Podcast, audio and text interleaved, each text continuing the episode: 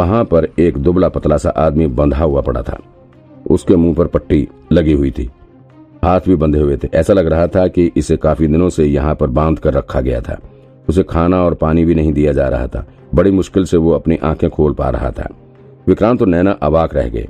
उन्हें कुछ समझ नहीं आ रहा था कि आखिर ये सब क्या हो रहा है। पहले इन लोगों का पुलिस कार का पीछा करना, फिर अपने ही आदमी को किडनैप करके रखना, वैसे जिस हिसाब से विकास की एक्टिविटी दिख रही है उससे तो यही लग रहा है कि इन्हीं लोगों ने बैंक ऑफ़ महाराष्ट्र में लूटपाट की थी। लेकिन इन लोगों की एक्टिविटी काफ़ी कंफ्यूजिंग लग रही थी। नैना और विक्रांत दोनों के लिए कुछ भी समझना काफ़ी मुश्किल हो रहा था। एक बात ये नहीं समझ आ रही थी कि ये लोग पुलिस कार को क्यों हिट करने की कोशिश कर रहे थे। जबकि क्रिमिनल तो हमेशा पुलिस से बचकर भागने की ही कोशिश करते हैं। फिर इन लोगों ने एक आदमी को कार की डिग्गी में क्यों छुपा कर रखा हुआ था? हम्म, हुई हुई हुई तभी पुलिस की गाड़ी की सायरन की आवाज़ आनी शुरू हो गई। घटना स्थल पर पुलिस पहुँच चुकी थी। पुलिस के सायरन की आवाज़ सुनकर विक्रांत ने तुरंत ही अपना आईडी कार्ड बाहर निकाल लिया ताकि नासिक पुलिस को कोई कंफ्यूजन ना हो। लेकिन नैना वहाँ खड़े खड़े कुछ सोच रही थी। वो बड़े ध्यान से कार की डिग्गी में मिले आदमी की शक्ल देख रही थी। उसने इस आदमी के मुँह पर लगी पट्टी को भी निकाल दिया और फिर उसके चेहरे को ध्यान से देखने लगी। विक्रांत, नैना ने विक्रांत को अपने पास आने का इशारा किया। हाँ क्या हुआ? ऐसे क्या देख रही हो? विक्रांत ने कंफ्यूज होते हुए पूछा। ये ये तो बस वाला अधेड़ नहीं लग रहा। देखो ध्यान से, ये वही आदमी है। नैना ने उसका चेहरा विक्रांत की तरफ़ पलटते हुए कहा हम्म वही है, चेहरा थोड़ा बदला हुआ सा लग रहा है, लेकिन है वही आदमी। विक्रांत ने नैना की बात से सहमति जताते हुए कहा, इस आदमी की उम्र करीब साठ या बासठ की लग रही है। ये वही आदमी है। ओ, एक मिनट, विक्रांत को अचानक कुछ समझ आया। वो तुरंत ही बाहर घायल पड़े दोनों आदमियों की तरफ़ भागा और फिर उनके शरीर और कपड़ों को खंगालने लगा। नैना को कुछ समझ नहीं आया। उसने कंफ्यूज होते हुए कहा, क्या हुआ? क्या खोज रहे हो? अरे लॉकर रूम का सामान। इन्हीं लोगों के पास होना चाहिए। तुम थोड़ा कार चेक करो इनकी। विक्रांत ने हड़बड़ाते हुए कहा, लेकिन रुको, एक मिनट। विक्रांत तुरंत कार की तरफ़ भागते हुए पहुँचा और फिर उसने गाड़ी में बैठे हुए आदमी को पकड़कर बाहर निकाल दिया। विक्रांत ने बिना कुछ कहे उसके कपड़े फाड़ने शुरू कर दिए। जैसे ही उसने कपड़े हटाए तो देखा कि उसकी छाती में एक फ़ाइल ग्लू से चिपकी हुई थी। विक्रांत ने तुरंत ही ये फ़ाइल उसकी छाती से खींच ली। वो आदमी दर्द से चीख पड़ा। विक्रांत ने तुरंत ही फ़ाइल खोलकर देखना शुरू कर दिया। नैना भी भागते हुए फ़ाइल देखने के लिए पहुँच गई थी। फ़ाइल खोलकर देखा तो उसमें कई सारे स्टाम्प लगे हुए थे। इसमें साल अठारह वाला महारानी विक्टोरिया का भी स्टाम्प था। इसके साथ ही साल उन्नीस सौ बावन का गांधी जी वाला स्टाम्प भी मौजूद था। नैना अवाक रहकर देखती रह गई उसने विक्रांत की तरफ़ देखते हुए पूछा, तुम्हें कैसे पता चला कि स्टाम्प यहाँ छुपा हुआ है? हाँ विक्रांत ने हँसते हुए कहा, नैना, इस बार तुम्हें मानना पड़ेगा कि मेरी किस्मत बहुत अच्छी है। हमेशा मेरा साथ देती है। मतलब नैना ने भौएँ टेढ़ी करते हुए कहा मतलब ये कि हमने आज सुबह जूस शॉप से जिस आदमी को पकड़ा है, उसी के पास ये स्टाम्प थे। इसी वजह से ही ये दोनों लोग गाड़ी लेकर हमारे पीछे लगे हुए थे। दरअसल ये दोनों हमारे पीछे नहीं, बल्कि इस स्टाम्प के पीछे लगे हुए थे। समझी? और अगर हमारी किस्मत अच्छी ना होती तो हमने आज सुबह इसको क्या क्या नाम है इसका, आतिश को ना पकड़ा होता। तो शायद ये लोग भी पकड़ में ना आते।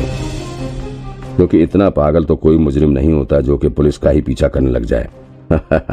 विक्रांत ने हँसते हुए कहा, अब बोलो, मेरी किस्मत अच्छी है नहीं? हम्म सही बात। नैना ने भी अपना सिर हिलाते हुए विक्रांत की बातों से सहमति जता दी। अब तक नासिक पुलिस की टीम पहुँच चुकी थी। पुलिस की चार गाड़ियों में कुल पंद्रह बीस पुलिस वाले यहाँ पहुँच गए थे। एंबुलेंस की भी गाड़ी आई हुई थी। विक्रांत और नैना ने तुरंत ही उनसे मिलकर अपना इंट्रोडक्शन दिया और फिर सारा केस समझाते हुए इन चारों को पुलिस के हवाले कर दिया।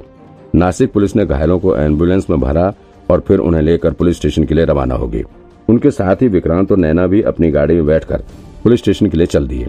अभी विक्रांत ने गाड़ी स्टार्ट करके घुमाई ही थी कि वो ज़ोर ज़ोर से हंसने लगा। नैना ने फिर कंफ्यूज होते हुए पूछा, क्या हुआ? अब क्या हुआ? अब क्या खोज लिया तुमने? विक्रांत ने मुस्कुराते हुए नैना की तरफ़ देखकर कहा, मिस नैना, आप कुछ भूल रही हैं। क्या? अब क्या भूल रही हूँ?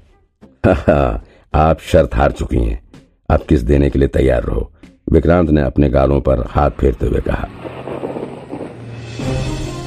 बात साल उन्नीस की है। जगह थी नासिक की post office colony. Post office colony के पार्क के ठीक सामने एक दो मंजिला मकान के दूसरे फ्लोर पर बने एक कमरे से किसी आदमी के चिल्लाने की बहुत तेज आवाज़ आ रही थी। घर में तकरीबन पचास साल का एक आदमी अपने सत्रह साल के बेटे पर गुस्से से चिल्ला रहा था। तुम्हें जरा सी भी अकल नहीं है। एकदम बेवकूफ़ हो। तुम्हारी हिम्मत कैसे हुई बिना मुझसे पूछे मेरा सामान उठाने की? सत्रह साल के इस जवान लड़के ने आज तक अपने पिता को इतने गुस्से में कभी नहीं देखा था। वो चुपचाप सिर नीचे करके उनकी फटकार सुन रहा था। तुम मेरा स्टाम्प लेकर बेचने क्यों निकल गए? तुमने पूछा क्यों नहीं मुझसे? अधेड़ उम्र के आदमी ने अपने बेटे के ऊपर चिल्लाते हुए कहा। गुस्से के कारण उसका चेहरा लाल हो चुका था। यहाँ तक कि उसका शरीर कांपने लगा था। कमरे के बाहर उस लड़की की माँ लगातार डोर पर नॉक कर रही थी। वो अपने पति को रोकना चाहती थी। खोलो, दरवाज़ा खोलो। क्या कर रहे हैं आप? दरवाज़ा खोलिए। लेकिन कमरे के भीतर मौजूद बाप बेटे इस नोक पर ध्यान ही नहीं दे रहे थे। पापा, मैंने और कोई भी स्टाम्प नहीं छुआ है। लड़के ने अपने पापा को समझाते हुए कहा, पापा, मैंने सिर्फ़ वो वाला स्टाम्प लिया था जिसमें रानी विक्टोरिया की फ़ोटो लगी हुई थी और वो फ़ोटो भी उल्टी थी। इस वजह से मैंने सिर्फ़ उसे ही लिया था। वो तो ज़्यादा महँगा भी नहीं था। और और ये देखो, इस स्टाम्प के बदले में मुझे क्या मिला है? ये ये टेप रिकॉर्डर। आपको पता है, इस टेप रिकॉर्डर का दाम। पापा, मैंने कोई घाटे का सौदा नहीं किया इस स्टाम्प के बदले में टेप रिकॉर्डर ले आया हूँ। तुम्हारा दिमाग तो सही है ना?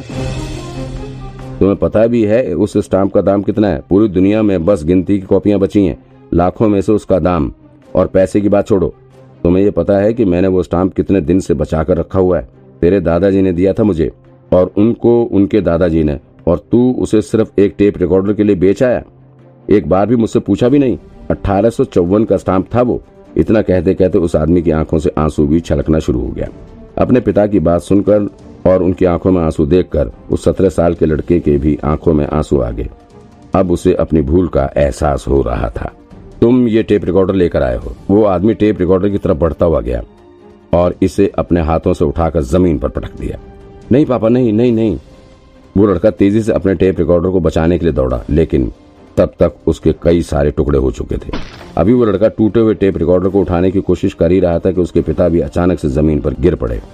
अब वो टेप रिकॉर्डर छोड़कर अपने पापा को उठाने के लिए भागा, लेकिन उसके पिता फिर कभी नहीं उठे। उन्हें हार्ट अटैक आ गया था और वो हमेशा के लिए सो गए थे। इस लड़के का नाम करण बख्शी था। जब वो सत्रह साल का था, तब उसने अपने पिता द्वारा कलेक्ट किए गए महारानी विक्टोरिया के उल्टे फ़ोटो वाले स्टाम्प को किसी आदमी को बेच दिया था।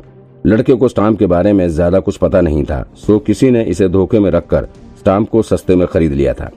वैसे उसके पिता ने जो टेप रिकॉर्डर ज़मीन पर फेंका था, वो खराब नहीं हुआ था, लेकिन उस लड़के की भी कभी हिम्मत ही नहीं हुई कि वो दोबारा से टेप रिकॉर्डर को कभी हाथ लगाए। उस लड़के ने अपने छोटे से लालच के चलते अपने पिता को हमेशा के लिए खो दिया था। इस बात का उसे अपनी पूरी ज़िंदगी में पछतावा होने लगा था।